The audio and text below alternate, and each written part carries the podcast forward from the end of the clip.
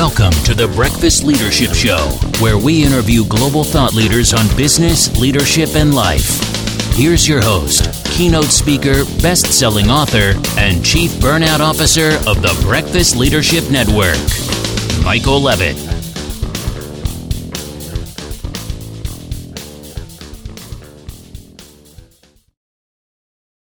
Welcome back. I've got Kyle Floyd on the line. Kyle, how are you? Michael, I'm fantastic. Thanks for having me on the program. I'm looking forward to the conversation and thank you for uh, spending some of your time with me today. So, uh, as we talked about a bit in the pre show, there's a lot of people that are entering the investing world. And before I continue, I want to make sure to everybody this show is not providing investment advice. We're providing information. It's up to you to do your own research and diligence on everything. And anything we say is for information purposes only. But if you get rich, then make sure you send us a cut of it. I'm just, I'm kidding. We don't do that. So, why don't you share a little bit about you and, and the work you do? Yeah, Michael, I think it's a timely conversation in that um, you know, I'm an entrepreneur. I previously ran the mining investment banking division for a firm called Roth Capital. And it was during my stint there, and then later went uh, back to Colorado School of Mines, the Master's in Mineral Energy Economics program. But it was at the time when I was financing growth companies, and I built the practice that served the mining sector. And you know, investors need to have diversification. At that point in time, the investment bank was really focused in every sector but commodities and so really spearheaded that initiative and, and, and built a practice uh, that helped investors get exposure to uh, emerging mining companies. The problem was, you know, as much as commodities need to be a part of investors' portfolios and wealth preservation strategies and, and ideally wealth increasing strategies, is very it's a very esoteric sector. And so it was during that time that I realized that this was a problem for investors in terms of how to digest an opportunity to invest in commodities and went about building what is now Vox Royalty Corp. But it was really an outlet to solve that problem of investors need to have a well-rounded, well-diversified portfolio. Commodities need to be a part of that. And that was my expertise in terms of uh, really finding an outlet for investors to uh, to generate that type of exposure. Well, it's great. And again, I agree with you. It's a very timely conversation because, as we again talking about in the pre-show, probably should just record it from the start. But anyway, uh, the Robinhoods of the world and cryptocurrency and Bitcoin, and the, you know the day that we're recording this, Bitcoin hit an all-time high, and so you have people say, "Okay, I'm going to go and do this. I'm going to empty my bank account and I'm just going to go buy all of this, or I'm going to dump everything into AMC stock on, you know, Robinhood or whatever the case may be. It's critically important. Again, this is not advice, it's information, but in my opinion, it's critically important to, like you said, have a diverse portfolio. And that portfolio is a lot of things. Yes, you can have some stocks. Yes, you might be able to invest into cryptocurrencies or commodities or minerals, whatever the case may be. And it makes a ton of sense to do that because, as you know, certain markets go really high and then certain markets have a downturn you know bear bull market type of situation so what goes up must come down. And of course, if you look over history of time, things tend to go up. If you look at a long grade of, you know, the markets, you know, everything has gone up over the last, you know, 50 to 100 years. But there are dips in there. So the more diversified your portfolio, the more likely you'll be able to withstand any types of hiccups in certain markets where it doesn't basically, you know, clear you out and you're trying to figure out, okay, how do I you know rebuild all of this? Yeah inv- investing is about uh, you know the opportunity to increase your wealth uh, pragmatically.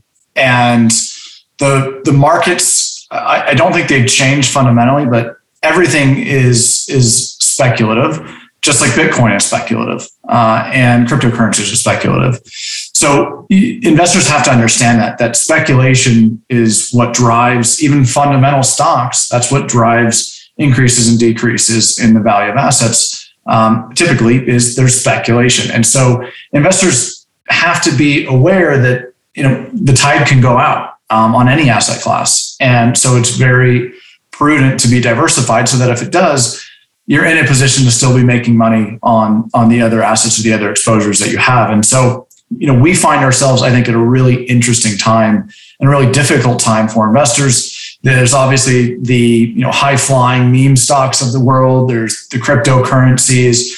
But I believe if you look at cycles, there have always been these types of phenomena, and the pragmatic, diversified investor typically has a better return and result at the at the end of the day.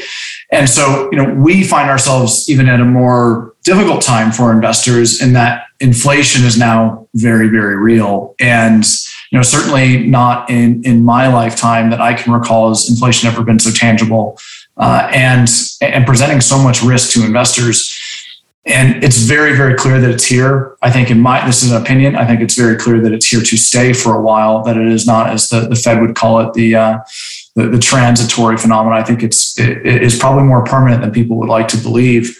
And so investors need to be cautious. It's a it's a time to be cautious. It's a time to be pragmatic. It's a time to do your diligence uh, and not be potentially overexposed to any one category. I obviously spend most of my uh, time focusing on the commodity sector, but that is not uh, my advice to investors. And this is not advice, but my position would not be that you put everything you have in commodities, even though commodities have done very, very well in inflationary environments.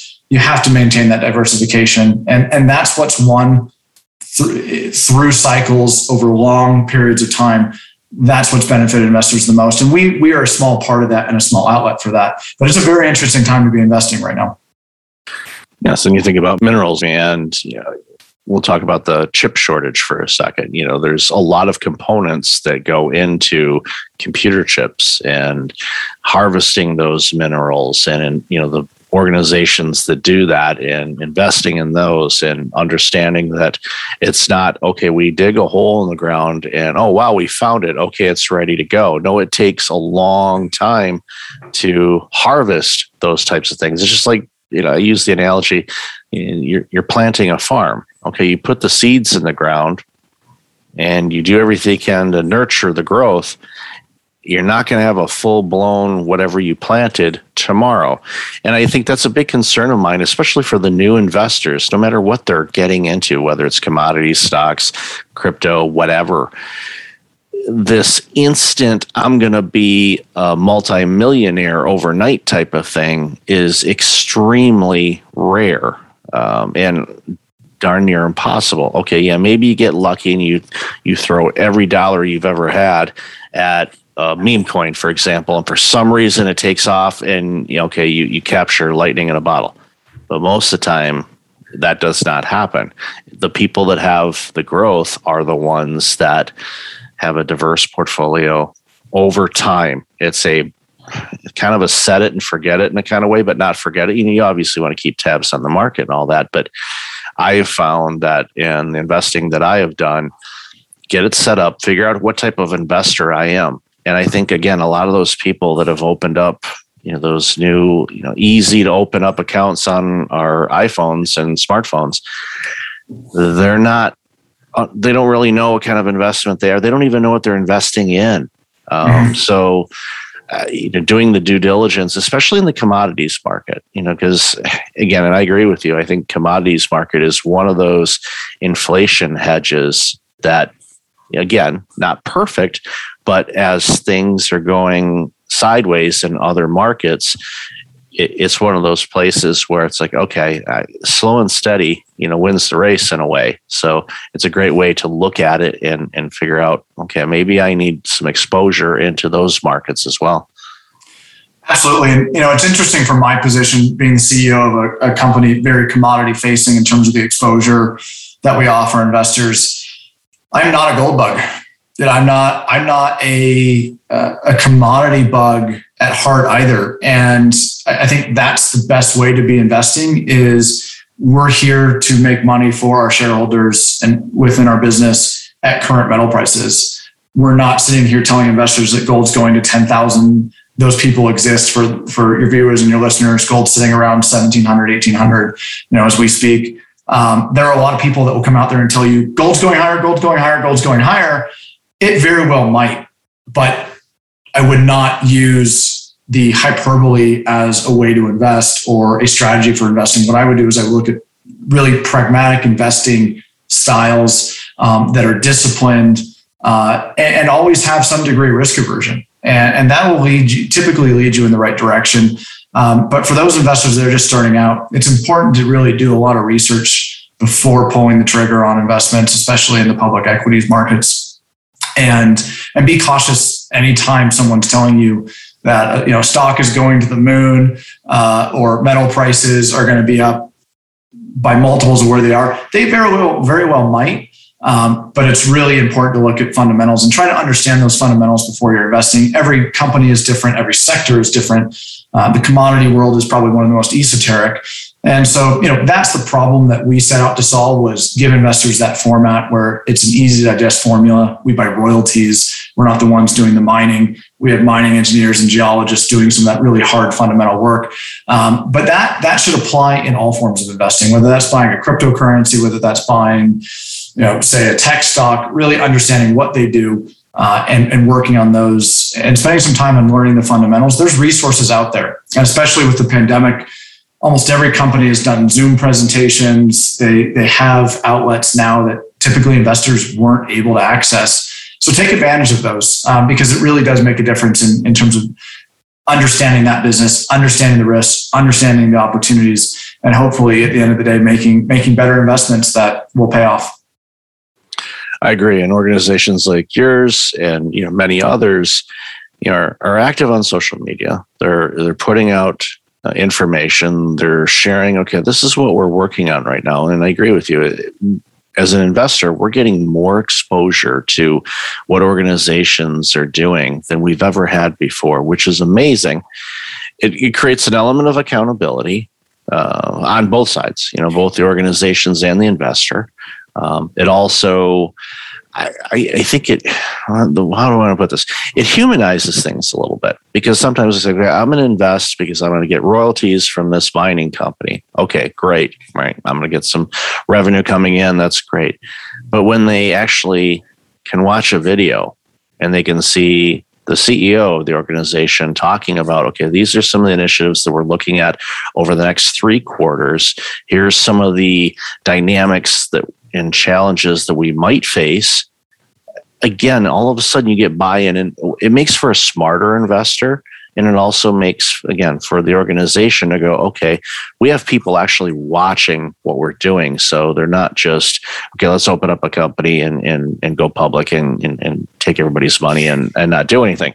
Um, those still exist unfortunately but for the most part most of them don't. They're a lot more active which of course takes a lot more resources on your end as well. So an organization like yours i mean what obviously from the growth and all of that you know how do you I guess balance all of those eggs and you know not only just you know for your investors but you know all the other things that have been added because of the pandemic and social media and everything else. Interesting question, Michael. And, and to be honest, it is a real balancing act, and it's one of the difficult parts of the job. Is you know the fundamentals are what win at the end of the day. That's my belief and and, and opinion. Um, but that doesn't mean that the market's always efficient. And certainly, we're a small cap, micro cap company. Um, I think the inefficiencies are probably um, more significant at this end of the market as you get into kind of the larger cap, mega mega cap stocks. Maybe there's less inefficiency, but again, you know, it's it's balancing that we want to be available and we enjoy being available to our investors. It, it truly is one of the enjoyable parts of the job of you know uh, being present, being able to communicate what we're doing, this problem that we believe that we're solving, and working hard for our shareholders, um, and being uh, and being visible. So, but you know, the fundamentals are what win at the end of the day. You have to produce those for your shareholders and for your company to be successful. So, it's a balancing act. I don't, you know, I don't know that you you ever nail it hundred percent. Um, but you know, I think it's uh, it's certainly, you know, for us, um, it's a meaningful p- uh, portion of the time. But you know, we we're always very, very focused on driving the fundamental results and, and, and believe at the end of the day that that really proves out. But there's certainly been a lot of time uh, allocated to, to the effort to be present and available for investors.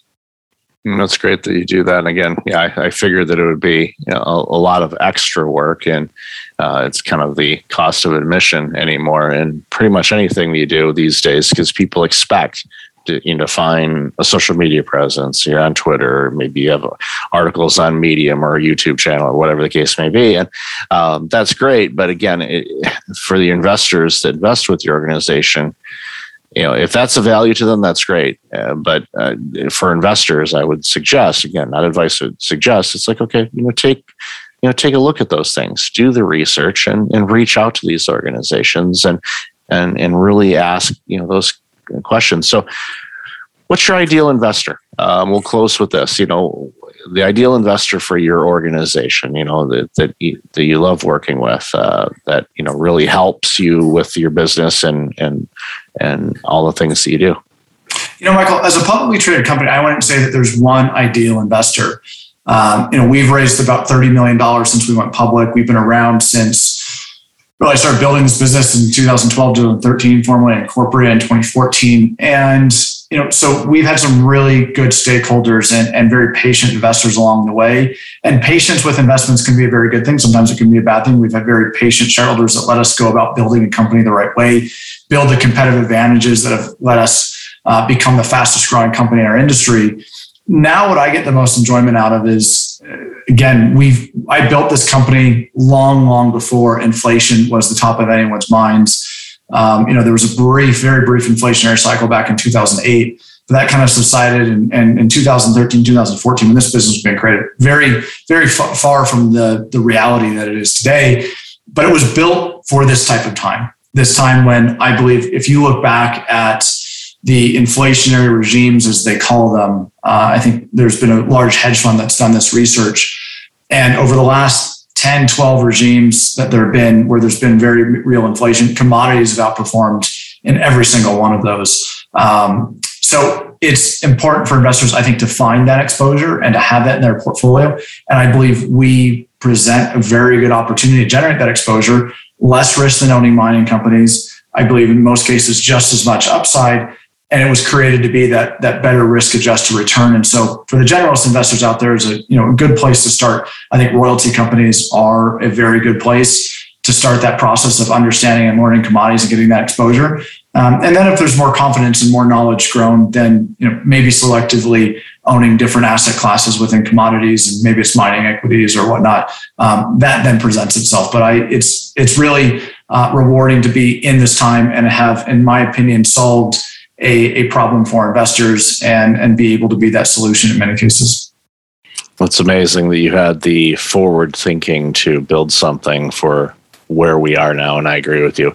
I don't think it's transitory. I think we're we're in this for a haul, um, and you know adjust accordingly. And it's going to be interesting times for everybody involved. But you know, having organizations like yours out there uh, to help provide a mechanism for investors to uh, still make those those life changing gains over a long period of time, I think is really important. So, Kyle, I've loved this conversation. Where can people find out more about you and this amazing work you do?